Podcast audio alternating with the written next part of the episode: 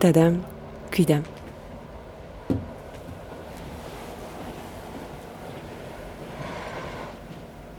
C'est le début de la route, là où tout a commencé.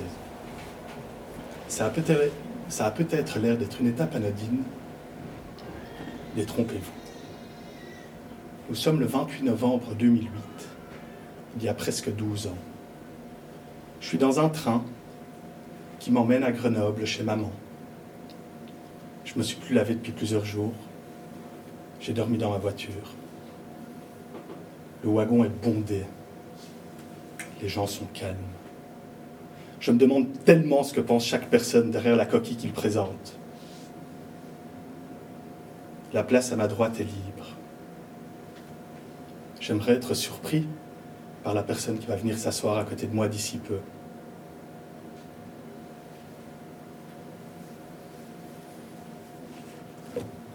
Mon carnet et j'ai l'envie de choquer, de montrer que je ne suis plus le Diego parfait dont j'ai toujours montré l'image, l'image du jovial, bien habillé et heureux. Il est temps pour moi d'écrire.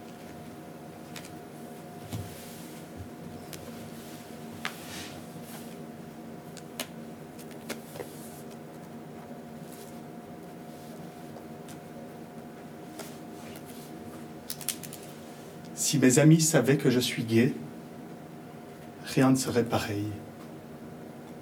Mais partir, est-ce une fuite par rapport à mon homosexualité, ou bien plus qu'un échappatoire, une envie sérieuse de vivre quelque chose de différent, de quelque chose à part, qui sort des conventions dont nous ne voulons plus,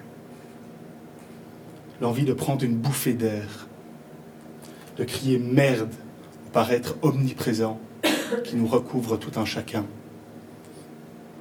Ce paraître qui vient jusqu'à confisquer la sincérité de nous tous. La route a officiellement commencé.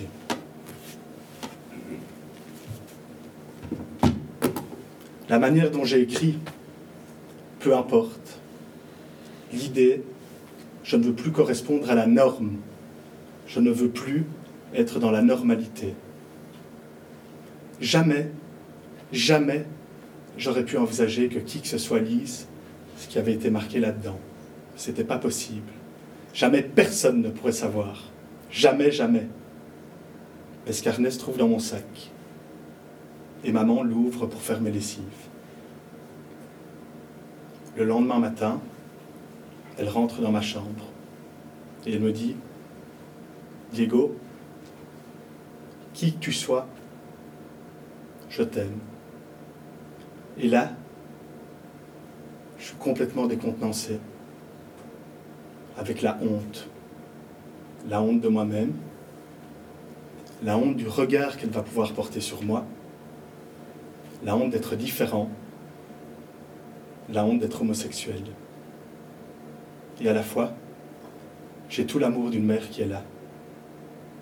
Et je lui dis, maman, tu pouvais pas lire ça. Ça m'appartient. Tu m'as violé. Elle n'a pas les mots, maman. Et à la fois, maman sait. Maman sait. Et ça, même si je m'en rends pas compte dans l'instant, ça fait beaucoup pour moi. Je serai plus jamais tout seul. Et je décide d'avancer avec ça, sans faire de coming out. Mais tout est là dès ce matin-là, tout est préparé.